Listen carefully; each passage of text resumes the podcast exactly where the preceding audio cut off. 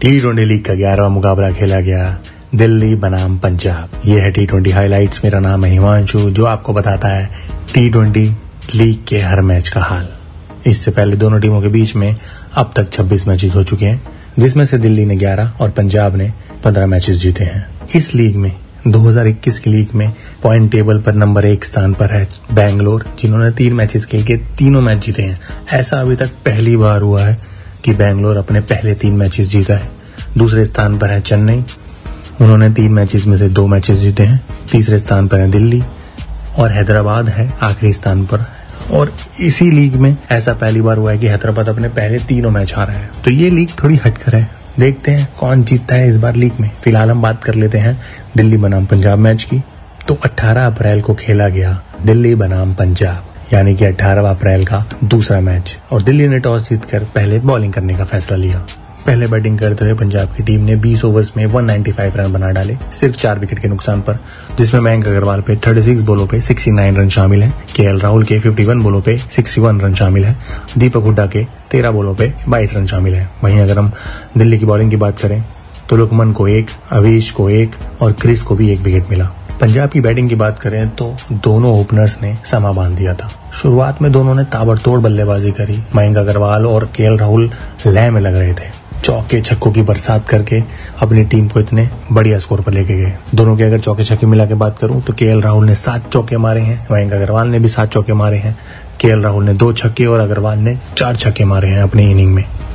Chris Gill ज़्यादा कुछ नहीं कर पाए। दीपक हुड्डा ने भी तेरह बॉलों पर बाईस रन बनाए, जिसमें दो छक्के शामिल थे। और शाहरुख ने भी पंद्रह रन बनाए। उन्होंने भी एक छक्का और दो चौके मारे। इतनी बेहतरीन पारी के बाद इतना ज़बरदस्त स्कोर खड़ा करा अपनी टीम के लिए सब बैट्समैनों ने। लग रहा था कि पंजाब ये मैच जीतेगा। अपना मनोबल, अपने मेंटल स्टेबिलिटी वो करके आया है। वहीं अगर हम बात करते हैं दिल्ली की, यानी कि एक सौ छियानवे रनों का पीछा करते हुए दिल्ली की टीम जब उतरी तो उन्होंने अठारह दशमलव दो ओवर में ही 198 रन बना डाले। वो भी चार विकेट के नुकसान पे, जिसमें सबसे बढ़िया योगदान दिल्ली के ओपनर्स का रहा। पृथ्वी शॉ ने 17 बोलों पे 32 रन बनाए। वहीं हमारे शिखर धवन मतलब हमारे गब्बर ने 49 बोलों पे 92 रन बना डाले।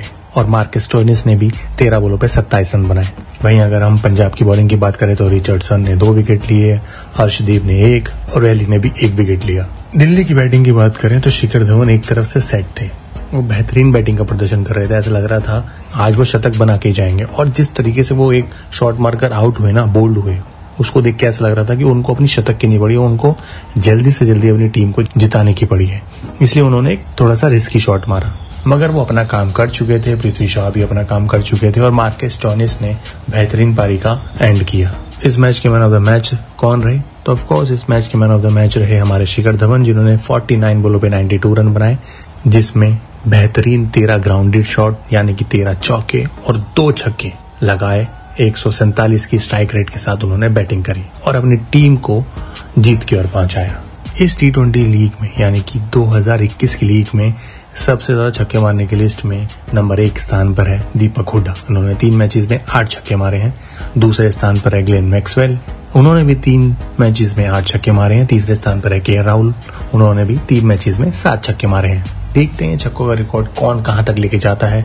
सबसे ज़्यादा रन बनाने का रिकॉर्ड कौन कहाँ तक लेके जाता है और पॉइंट टेबल में, यानी कि पॉइंट्स टेबल में कौन अव्वल स्थान पर रहती है, कौन सी टीम ये देखने के लिए आपको सुनते रहना है हमारा शो जिसका नाम है टी ट्वेंटी हाईलाइट्स